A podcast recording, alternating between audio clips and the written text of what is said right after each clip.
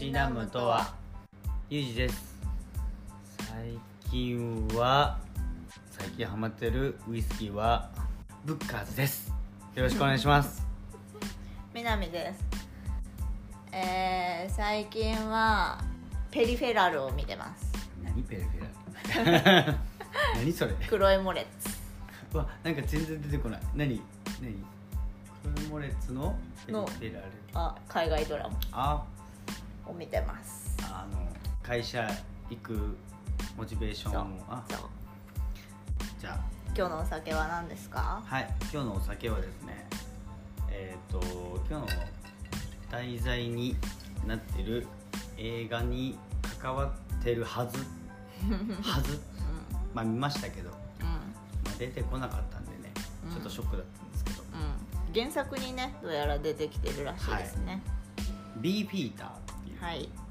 あのロンドンのはい。ジンです。はい。うんジンの代表的なやつなんですけど、うん。イギリスのロンドンの市内で製造されています。うんうんえー、とこのジンは、えー、とジンの代表的なスタイルであるロンドンドライジンの中でも象徴的なブランドの一つビーフィーター、これ200年前からずっとやってる結構すごい長いこれね結構ね俺ねちょっと調べたら面白かったんだけどうん。始まりが薬剤師さんが作ったの。ああはいはいはいはいなんか聞いたことあるかもそれ。うんうんうん。カナダ人のジェームズ・バローさんが1820年ロンドンでうん。その蒸留所を買収してうん。ジンを作ろうえもしかしてさこのラベルにいるおじさんはもしかしてそのジョン？あ違います。あこれは違う。これ違うんですね。これは違う人か。これはねロンド兵ン隊なんだ。そううん。兵隊さんなんです。あのねロンドンの塔の,、うん。あの近衛隊っていうかあの警備していはいはいはい。人をモチーフにした。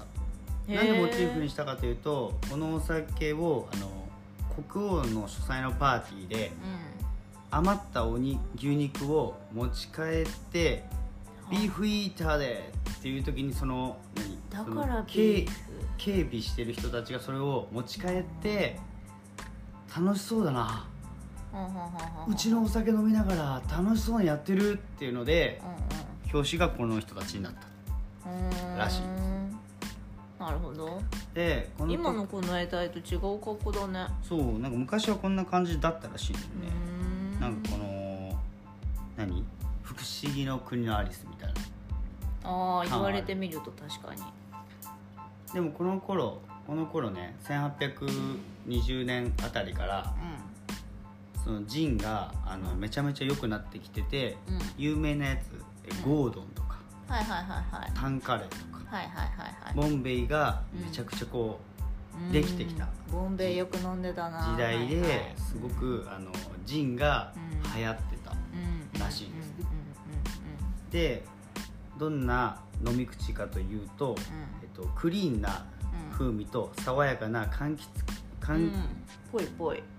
柑橘の香りがして派手すぎずうん。簡素なわけではないけどバランスに長けた味わい。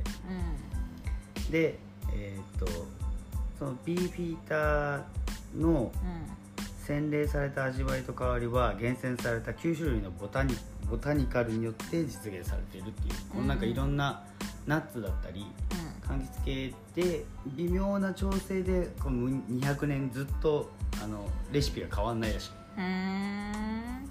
ていうお酒です。なるほど。ビビったわ200年ずっとレシピ保保ってんのすごいこれねはねもうロンドンのその市内で大体そこから動いてないらしくうんなるほど。ほ貯蔵してるのはね。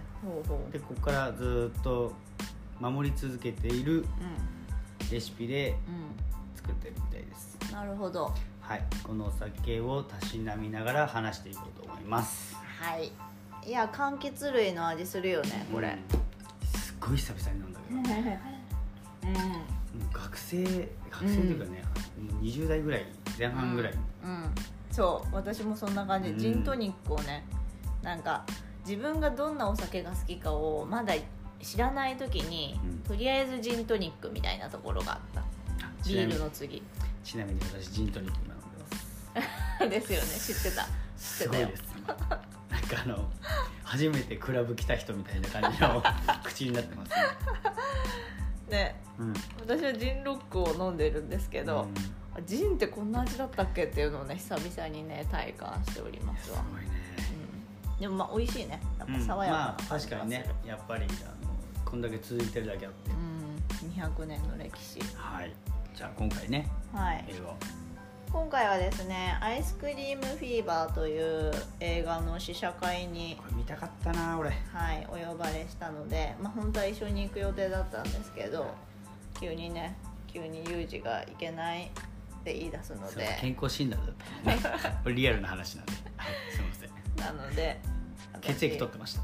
私はえっ、とお友達を急遽誘って行ってまいりました。いいな試写会いいな。はい。でねえっ、とまあどんな話かというと、まあ、10代から30代までの世代の異なる4人の女性の思いが交錯する姿を綴ったラブストーリーということで。あラブストーリーなんだ。ああそう。えー、まああのまあ、ジャケットがねジャケットって言わないかな。ポスター、うん。ビジュアルキービジュアルがそもそも吉岡里帆ちゃんさんと本浦瀬里奈ちゃんのなんだろうキスしそうなめちゃくちゃ接近してる写真なんですけども、メイン、まあまあメインメインこの2人が、まあ、この2人がまあちょっと、まあ、関係してくるみたいなラブストーリーですね。でまあ相手のことで頭がいっぱいになるけどその気持ちが濃いかもわからない。それぞれの好きのような思いがすれ違って心情が複雑に絡み合っていく様を、まあ、口当たりが良いアイスクリームのように爽やかな余韻を残して展開されるうん。と書かれておりました公式サイトに。公式サイトに。はい。まあ、監督は千原哲也さんということで初めての映画作品なんですね。もともとはもともとというか現役のアートディレクター兼グラフィックデザイナーみたいな感じで、えーとまあ、この映画についても企画書を作る段階で、えー、と映画制作をデザインするっていう風な題し方をして、うんでアートディレクターの視点からまあ従来のやり方にもう全くとらわれずに、あえー、と映画を構築したみたいな感じの作品ですね。で、えーとまあ、この千原さんねマーケターさんとかだったらもう絶対に知ってるんじゃないかなっていうほど超有名な人で、まあえー、と株式会社レモンライフっていうデザインオフィスがあるんですけどそれの代表であったりレモンオフィス。レモンライフね。レモンライフ。オフィスで。レモンライフっていうデザインオフィスの代表。まあこのレモンライフがもうそもそも超有名なのよ。いろんなな広告のデザインを担当してて、まあ、すごい会社なんだけど。あとキス東京っていうブランドを、まあ、一から立ち上げた人でで一時この T シャツを着るのがかっこいいみたいなブームを作り出してでそれによってもうなんか有名タレントがあのノーギャラでプロモーションに参加するみたいな。キス東京。そうっていうブームメントを作った人なんですね。へでまあもう本当なのでまあデザインに特化した人。えうん。なので終始、えー、とデザインの力で映画は変わると思っているっていうふうにずっとどんな取材にも答えておりました。で、まあ、主演の吉岡里帆さん主演なんですけどはい。はこの監督の撮影についてえーとね、これも公式に書いてあったんですけど初めは驚いていたんですけど新しいものを作る現場ってこういう自分が見たことのないものを日々見ることになるんだなという感覚になりました。実際に出来上がった作品を見てそこで分かることもたくさんあったっていうふうにおっしゃっていてで松本まりかさんも出てるんですけど、うんこちらも、えー、と感想を述べていて監督の作り方について。自由でしたよね。ルールとか今までの映画の形撮影形態にとらわれない芝居とかそういうことじゃないんだと。ももっと自由な感性でやっちゃったものが英語になっちゃった。映画になっちゃった。というところでいいんじゃないかって。今までの常識を壊した先に生まれる何かの集まりみたいな作品っておっしゃってました。でねえー、と過去にこれ何年だったっけな？2018年ぐらいだったかな？足立由美さんとコラボしてアート展をしていたっていうのもあって足立由美さんもこの映画に参加してるんですけど、まあ、それがあって今回の出演につながったのかなっていう気もしてます。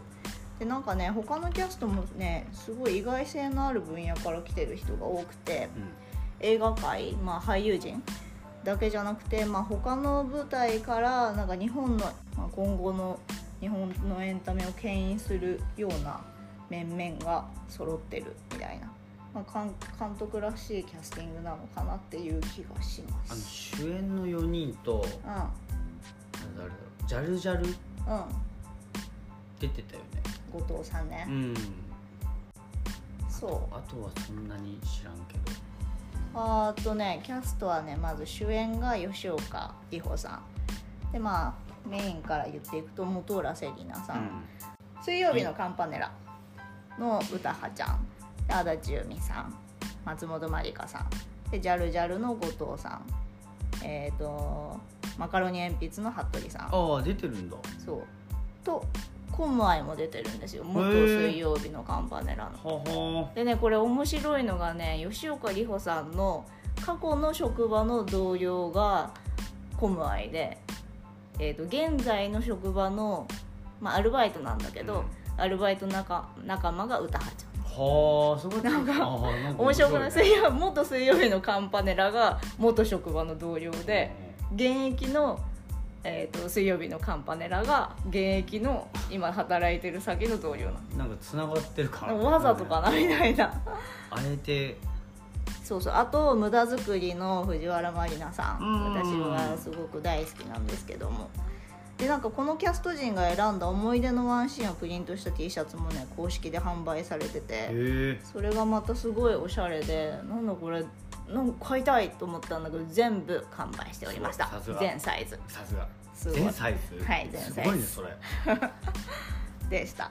でえっとストーリーは主人公である常田夏美さんっていう、まあ、吉岡里帆さん演じる常田夏美さんが、まあ、美大を卒業した方なんですけど、うん。まあデザイン会社に就職したもののうまくいかなくてで現在はアイスクリーム屋さんでアルバイトをしている。で、まあ、将来について、まあ、ちょっと身の振り方を考えてるみたいな役名、役ででそんな時に常連客になる、えっと小説家の橋本佐穂さんっていう本浦瀬里奈ちゃんが演じる、小説家。はい、がやってきてで、まあ、ちょっと運命的なものを感じて、一度出会った時から頭から離れなく離れなくなるっていう、まあ、スタートはそこででその夏美のバイト仲間で後輩の桑島貴子っていうのが、まあ、水曜日のカンパネの歌葉ちゃんなんだけど、はがはそんな、えー、と夏美の姿をちょっと複雑な思いで見つめているみたいな。でまたねもう一つ別のストーリーがあってこれ実は原作にない部分なんだけどアイスクリーム屋さんの近所に高島優っていう松本まりかさん演じる、うん。えーとまあ、いわゆるちょっとあんま好きな言い方じゃないけどいわゆるバリキャバリキャリみたいな人が暮らしていてでそっちはそっちでドラマがあるのね、まあ、うん今まで疎遠になっていた姪の美和ちゃんっていう南琴奈さん。うん。舞妓さんちの、えー、とまかないさんにも出てる人が訪ねてきて夏休みの、えー、と高校生なんだけど、うん。夏休みを利用して急に訪ねてくるっていうドラマがあって、ちなみにこのこの子のお母さんでありこの松本まりかさん演じる高島優のお姉ちゃんが足立由美さん。おおそういうつながりなんだ、愛っていう名前なんだけど優と愛です。で、えーとまあ、実はもうすでに事故で亡くなっちゃってるのね。あもう過去の人が。そうそれはねもう公式サイトでもガンガンに言ってるのでネタバレではないかなって感じ。えじゃああのその主体の吉岡里帆さんの方とう松本まりかさんの方はんうん。離れてる？離れてるよ。離れてる完全にってこと？あのそのストーリーはちあらっとか噛み合ってるけどみたいな。それで言うとねこの映画のキャッチフレーズはね私たちの人生は優しくつながっているというキャッチフレーズです。おでまあその訪ねてきた理由がメイメイの美和ちゃんがね、うん。訪ねてきた理由が数年前に出ていた父親を探しに来たっていうことで、うん。一緒に探してほしいって言って協力をお願いしてはい。ただもうそんなこと聞いてなかったので寝耳に水なので、うん。この有酸的には。なのでもう突然の共同生活になることにも戸惑いを隠せないみたいな、でしかもこのゆうさんは、えー、と実の姉の、まあ、愛さんね。この姉妹間で起きたある出来事がきっかけでちょっとわだかまりがあったっていうのもあってまあ、これ映画の中で描かれるのでこれは言いませんけどなのでなおさらちょっと戸惑いが大きいみたいその娘と。なはいそうなんですよ。っていうドラマもあります。でねこのでもねこの松本まりかさんのストーリーは原作にはなくてですね、うん。別軸のストーリーなんですね。でこれえっ、とねなぜこの出演パートが生まれたのかっていうと監督が松任谷由実さんの中で一番好きな曲で「静静かな幻」っていう曲があるらしいんだけどはい、これ苗場で行われたライブの時に歌われた曲でうんでこれもともと「ミュージックフェア」で沢田研二さんと初共演した時にその日のために作られた曲だったみたいでこの内容がまあ喫茶店に元彼が新しい恋人と入ってきて幻を見ている気がしたみたいな内容らしい。うん。で、まあ、向こうは自分に気づいていなくて声をかけようかかけまいか悩んだ結果結局かけないうん。みたいな、うんでその時に自分は今声をかけなくてもいいぐらい幸せな状態なんだなっていうことに気づくっていう曲らしくて。うん。でこれをあのもともとの原作とくっつけたいみたいなアイディアを出してでそしたら原作者の、えー、とこれから言おうと思ってたんだけど川上美恵子さん？原作があるんだけど、う。んこの映画には。で川上川上さんにもそれを相談してそしたら、まあ、好きなようにやればいいと思うみたいなことを 言ってもらえたらしくて、でこの話をプラスしたらしいです。うんでそう今言っちゃったけど原作が川上美恵子さんの「愛の夢」とかっていう短編集に収録されている「アイスクリーム熱」うん。っていう小説でこれ実は9ページしかない超短編ちゃ短い。俺でも読めるわ。それ嬉しいな。でまあだからこれを膨らませたと思うのでこれね実はね原作読んでないんだよね。読んでから話したかったんだけどうん。まあちょっと手に入らなくてすぐには。はい。まあ、全然あの本屋さんとかであると思うんですけどそんなに大変な入手困難な作品ではないはずなんだけどちょっとすぐには手に入らなかったので読めてなくてまあでもあれなんですよ。元なんかちょっと思ったのが昔田辺聖子さんの「ジョゼと虎と魚たちおう」あれも数十ページぐらいしかないの。そんな短いの？うん数十ページもしくは十十数ページ俺でも読め十数ページがる嬉しい。何それ？超短いよ。あれ。短編集の中に入それもね短編集の中に入ってる一編なんだけど。をあの犬堂一心監督が長編映画化して、まあ、大成功したじゃないですか。ね。最近だとアニメ化もしたりしてさうん。超大成功したのでまあまああのなんだ大きなズレはなくあれしたのかなって今回も。勝手に。監督も監督も作家も違うのに勝手に思ってますけど。でこの川上美恵子さんは芥川賞作家なんだけど、へえ。実は映画化されるのは今回が初めてで、でねこの川上さんのすごい面白い経歴を持っていてもともとは歌手デビューしてえ？で後にエッセイを出してで小説を出してでいよいよ2008年に「父と蘭」っていう作品で芥川賞を受賞したんですね。面白い経歴。そうなんですよ。で「父と蘭」は私も読んだんだけどもうこれもなんか結構ねなんていうかまあ驚くような驚くようなっていうかユニークな話で公共手術を受けるために大阪から東京へやってくる母と娘とそのもともと東京で、えー、と住んでいたやって、えーと大阪からやってきた母の妹である私っていうのが主人公の話で。結構 突飛じゃない？う。んおう。あのあれだよね。目標は公共手術で来たってことでしょ？そうそうそうそうそうそう。はあ。なかなか突飛でしょ。うん。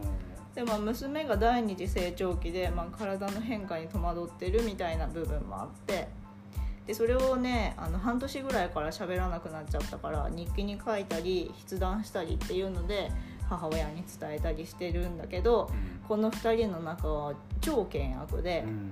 で主人公の私っていうのはもう常にその親子関係を心配してるみたいなうん。感じの話。まあでも本当なんだろう本当に登場人物がだから女性しかほとんど出てこないっそうだね。てういうまあそれが得意なのかなっていう印象はあります。で今回の映画もね女性ばっかりなんで。ね主人公4人とも女性だもんね。そうそうそうそう。ただねこの主人公実は本浦セリナちゃんの役は原作では男性なんですね。ほうほこれを女性にしたのも監督の実はアイデアでうもともとなんかウンナナクールの広告のお仕事で川上美恵子さんと監督が一緒にあのビジュアルを作るっていう、うんななクールうんななクールえー、と下着ブランドと女性の。女性だけじゃないのかな？下着ブランド。下着ブランド。うん。うんななクールで「ウンナナクール」のコンセプトが女の子の人生を応援するっていうものらしくて、うんうん。あだから女性ものしかないのかなってことは。なので、えーとまあ、その世界観を映画にしたらどうなるかっていうことで女の子女の子同士の恋愛に変えた方が面白いんじゃないかっていうん。アイディアをあ監督からじゃないや川上さんの方からだ。ああ原作者の方から。そうそうそう。で川上さんの方からそういう話になってで最初はもう男性のいない社会女の子しか出てこない映画にしようかみたいな話もされていたらしい。なかなか原作者の方からね原作の世界観を変えようっていう話をするのはね。なかなかすごいなと思うけど、まあ、そんな川上美恵子さんね世界的にも人気でねナタリー・ポートマンも熱烈なファンらしいです。へえね。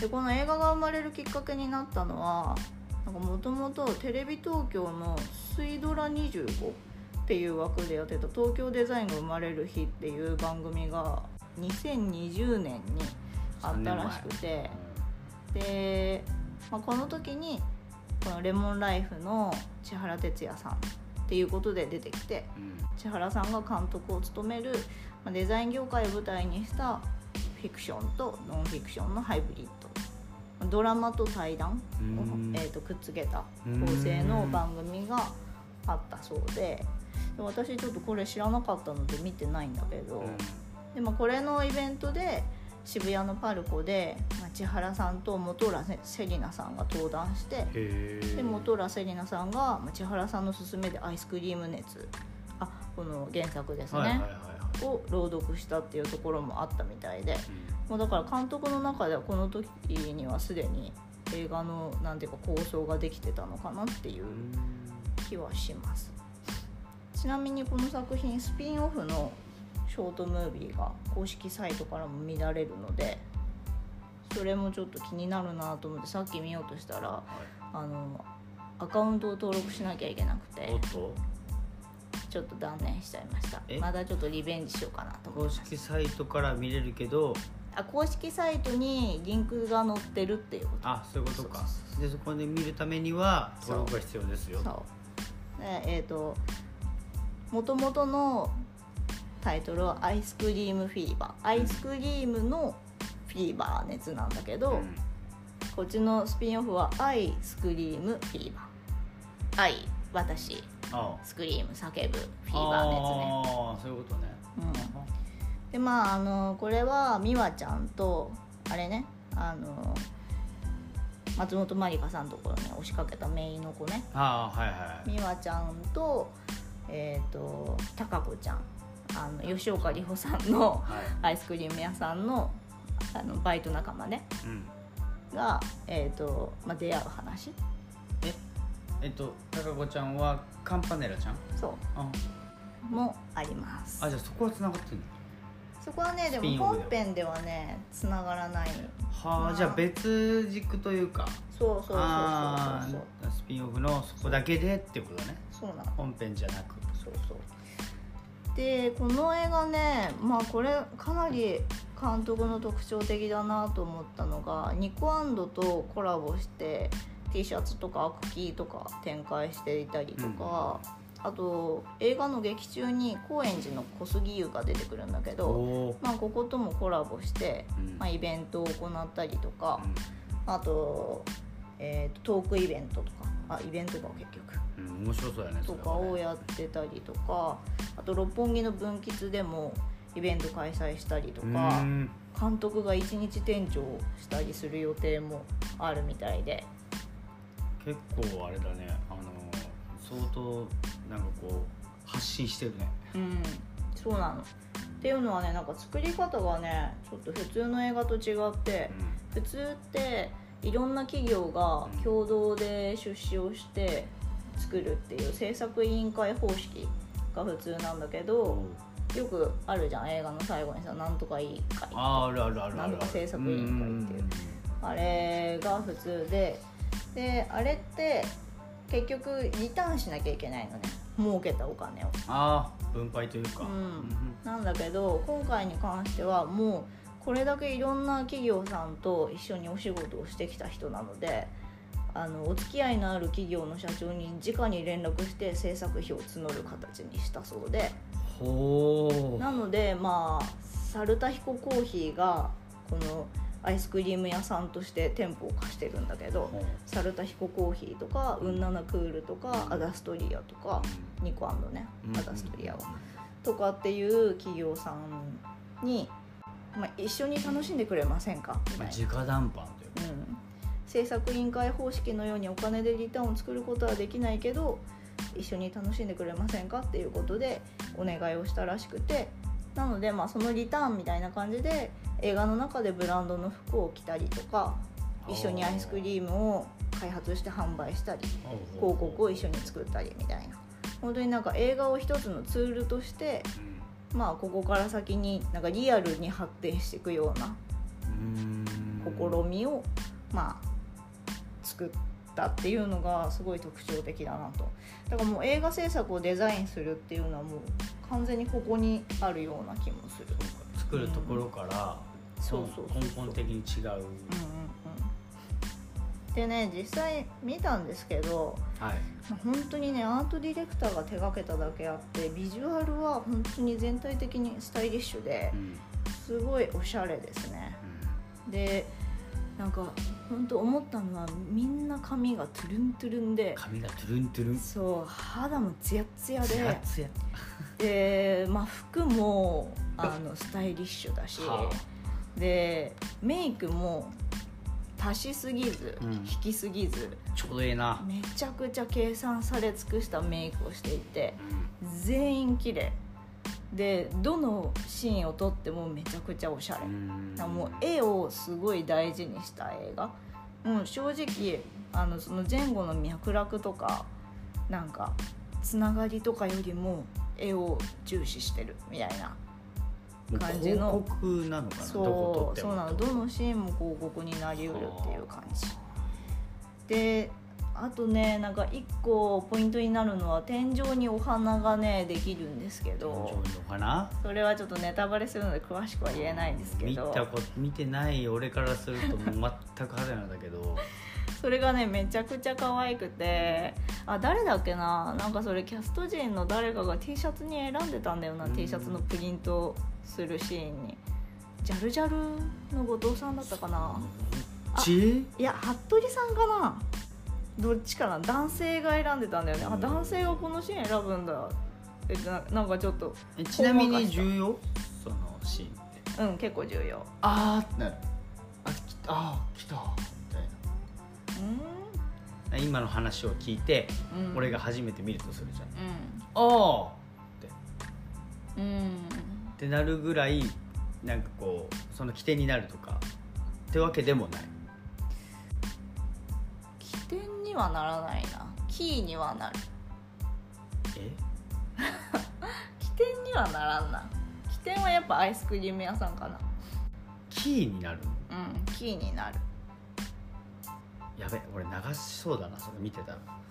あ流すことは絶対にない。マジで？うんまああのーなので本当に好き嫌いが分かれる映画かなっていう気がする。なんかビジュアルに凝ってるので、うん。なんかそれこそデザイン勉強してる人とかマーケターさんとか、なんかそういう人はねすごい勉強になるかもしれないしなんか単純におしゃれなもの見たいとかっていう人にはすごいハマるだろうしただなんだろうな。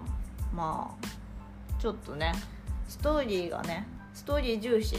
なんかこれはどういう意図なのとか深読みしちゃう人にはちょっと向いてないかもしれないなって思うところもあるけどでも本当にねなんかこの映画は本当なんか絵作りに力を入れてスタッフ陣が楽しみながらちょっと実験も兼ねて作ってみたみたいな。自己満的な？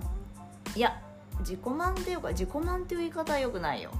えっ、とねまあクラフト感があってあなんかそこはすごいほっこりするかなっていう気はする。ちょっと気になったけどさうん。そのビジュアルだけで見せるって満足するのかな？映画見ててって。映画見に行くうん映画見に行く人ってさ、どういうストーリーっていう人が多いような気がするイメージあるんだよね、うんなんかサブスクだったらちょうどいいかもしれないけどって思っちゃうかなって。あー。いや、まあ、まあどういうものを求めてるかは分からんけどううん。んそのビジュアルってほらさっき言った髪トゥルントゥルン肌綺麗、うんあのあの、まあ、天井のその花とか。うん。いろんなのあるだろうがうん。ストーリーが入ってこなかったらマジでスパーンなりそうで。いやストーリーないわけじゃないよもちろん。いやちゃ原作もあるしさ原作っていうか原案なんだけど、うん。もあるし全然ちゃんとストーリーは成り立ってるんだけどなんだろうな。深掘りできないというか。は深掘りできない。うん。っていう映画かな。なんか言っちゃうとでもまあ本当にね楽しんでる感じはすごい伝わる。あのーまあ本当に今まで監督が一緒に仕事をしてきた人が出てきてたりとかするのはなんか多分ラフな感じで出ちゃいなよみたいなうん。感じで出たんだろうなっていう感じもなんか見受けるし あと藤原さんのさあの無駄作りのね、はいはあの藤原さんの無駄作りの作品も出てきたりするの。それ絶対に原作ではありえないしなかった話だろうなと思うからなんかそういうのも出しちゃえなよみたいな感じで出たんだろうなとか思うとなんか制作側がすごい楽しんであれやろうこれやろうみたいな工夫しながら撮ったんだろうなっていう感じはすごいなんか好印象というか。まあなんか好印象っていう言い方生意気だけどなんかいい印象を受けたよ。まあ、深く考えてちょっと作ってる側の楽しいもうん汲み取って見てるとより楽しくなるよみたいな、そうそうそうそうそう。だからもう作ってる人が見たら楽しいんじゃないかなっていう気がする。うんうんうん映画を作ったりとか広告作ったりとかデザインやってる人とかは楽しいんじゃないですかね多分でまあでもね本当にね映画をこれだけ見ちゃってるのでねこれだけって言ってももっと見てる人いっぱいいますけど、なのでなんか私も見終わった後やっぱアイス屋さんに行きたくてうん。アイスをね2人で食べてたんだけど。いいなそれ。めちゃくちゃいいな。そうアイス食べながらあのシーンの意図何だったんだろうねとか時系列はこうした方がもっと脈絡がついたんじゃないとかなんかね生意気なことをねこの議論しちゃって。えでもそれも楽しいのかな？逆にそういう。うんまあまあそうね。それも映画の楽しみの一つではあるとは思うけどでもなんかそこでねふと気づいたんだけど創作ってそもそも受け手に向けて作られたものじゃなくて作り手が楽しく作ったものでいいんだよなっていうなんか深く考えなくても。っっていうふうに思ってそれを受け手が合うか合わないかっていうだけだからままさにだな。そうああいいじゃんってなんか改めて思った。創作ってそうかそれでいいんだみたいね。なのがねなんかちょっと面白い映画だったなっていう。なんかすごい撮り方も本当新しくて画角とかもねなんか結構工夫を凝らしてて。でもなんか勉強はすごいしてるんだよね。あ勉強してるってすごい嫌な言い方しちゃった。そりゃしてるだろうって感じだけど。なんかいろんな作品を本当に見てる人で監督自身は。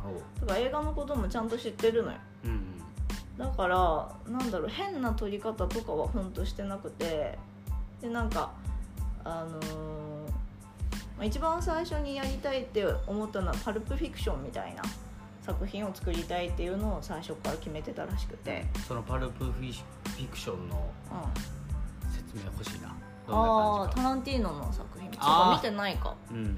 パルプフィクションはねあのユマ・サーマンが主演でうーんなんだろうなあれはまあタランティーノなので。タランティーノってもうイメージがっつりついてるからもうなんとなく想像がつくから。ああ、うん。だからイメージまあ知らない人はねタランティーノでやれば、ね。多分もう一瞬でああこれかってなる。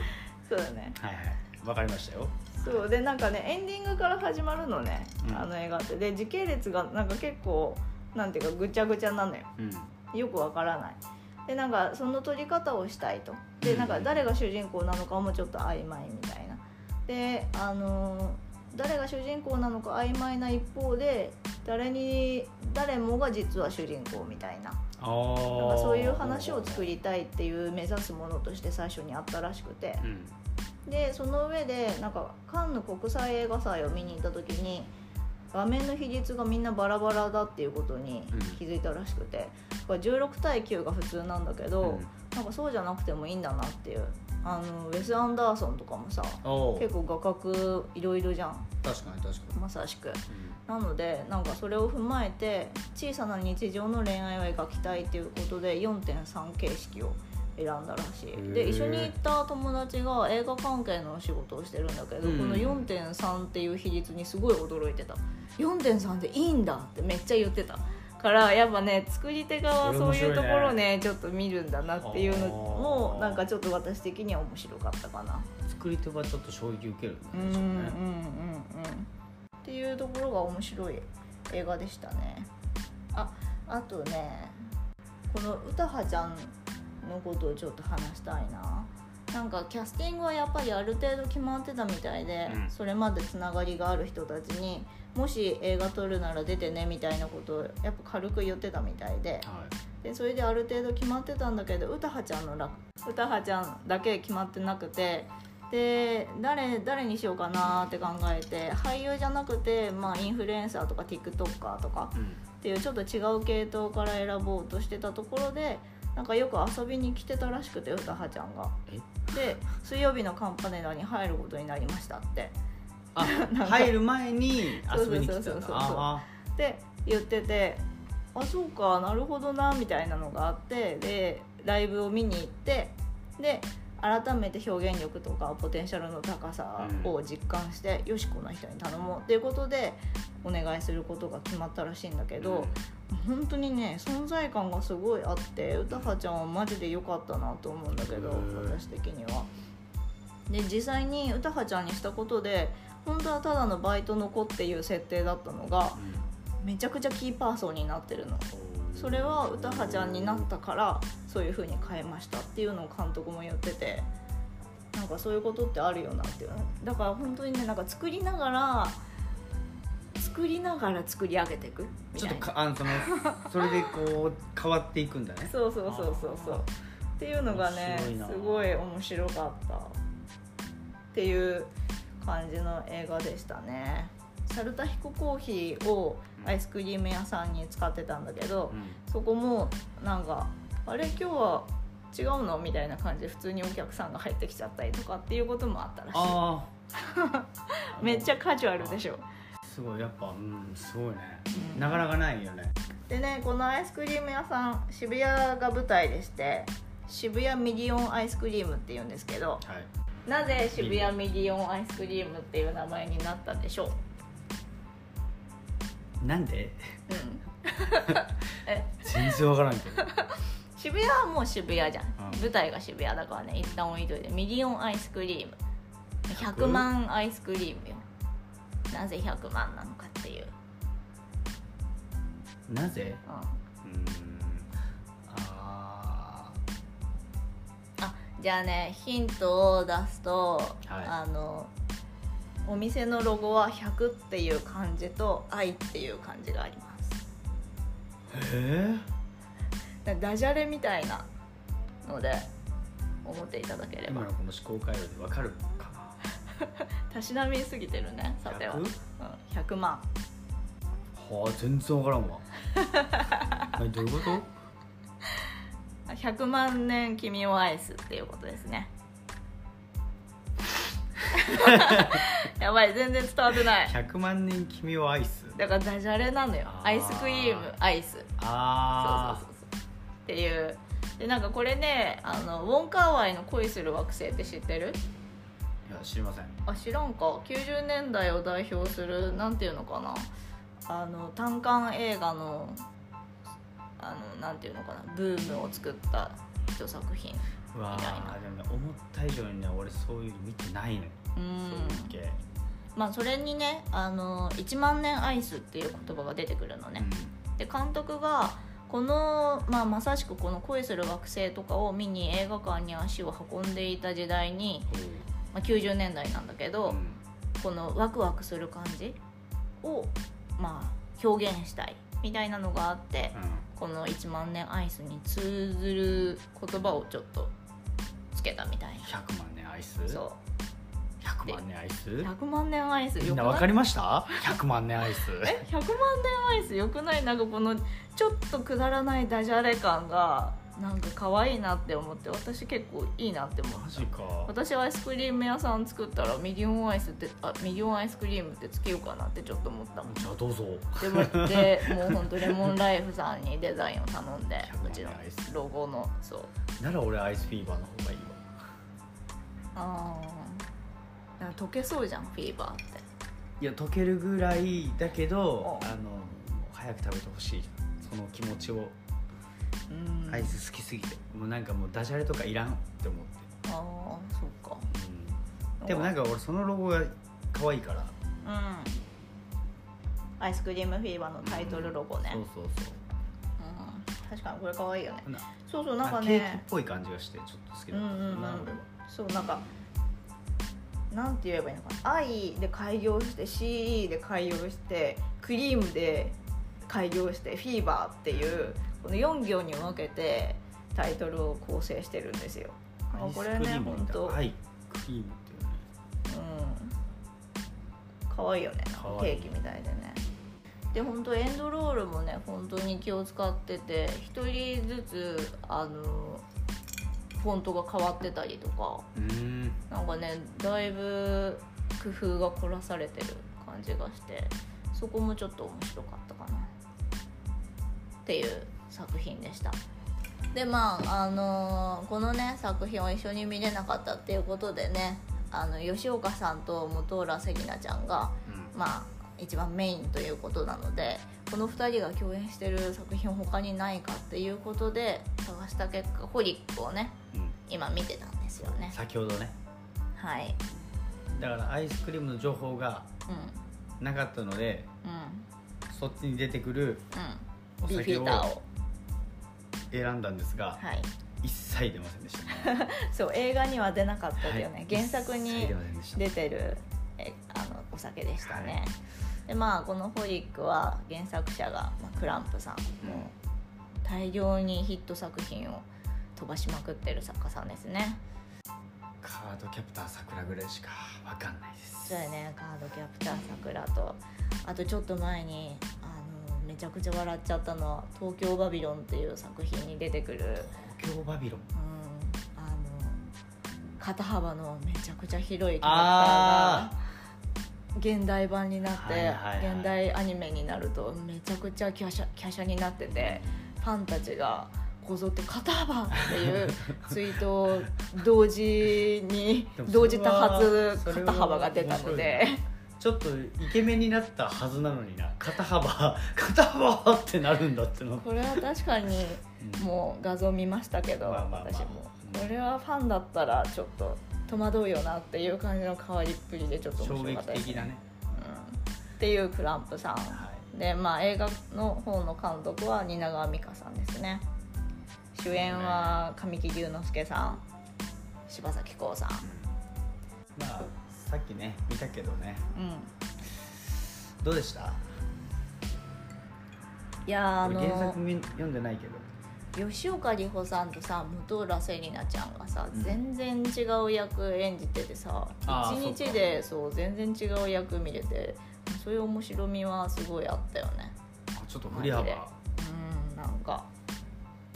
えー、アイスクリーム屋のバイトやってたじゃんみたいなのがゴリゴリにセクシーな衣装してさうん。神木くんの首筋舐めたりするんだよね。そうね。アイス以外も舐めるんですか？みたいな。うまいな。うまいこと言うな。ちなみにアイスクリーム売る方なんで舐めてませんでした。舐めてないんだ 舐めて売ってた売ってただけ。そう売ってただけでした。っていうねちょっと面白みはあったよね。なかなかなかなかそうねやっぱ原作がね、うん。あるやつは見れんなやっぱり。私は、そうねこれ前もね話したよね。うんやっぱ。な何何杯目で話したっけな？いやでもだいぶ最初期だよね、うん。とか言って今も初期だけど。うんだいぶ初期だけど。いやでもねやっぱね原作読んでないのにね、ちょどうした？っていうのをうん。やっぱ感じる部分があるね。やっぱ長い本な何冊か出てるでしょ。な何巻か分からんけど。うん。その中でピックしてあげてるんだろうけど、いやいや絶対ここを出しとかなきゃ話流れにならないだろうなっていうのをうん。感じながら見てるとうん。全然集中できなかった俺は。あ演技はさておいてうん。ほらみんなでこうあのいろんなものを柴咲コウだったーりうん神木隆之介君だってこううん演技派はほらあいるわけだからーうん。演技はなしとしてストーリー上で全然入ってこなかった、びっくりするぐらい。うんまあでもね蜷川色はかなり出てたよね。ああそうね。もうカラフルなそうそうそうそう。あと植物系ね。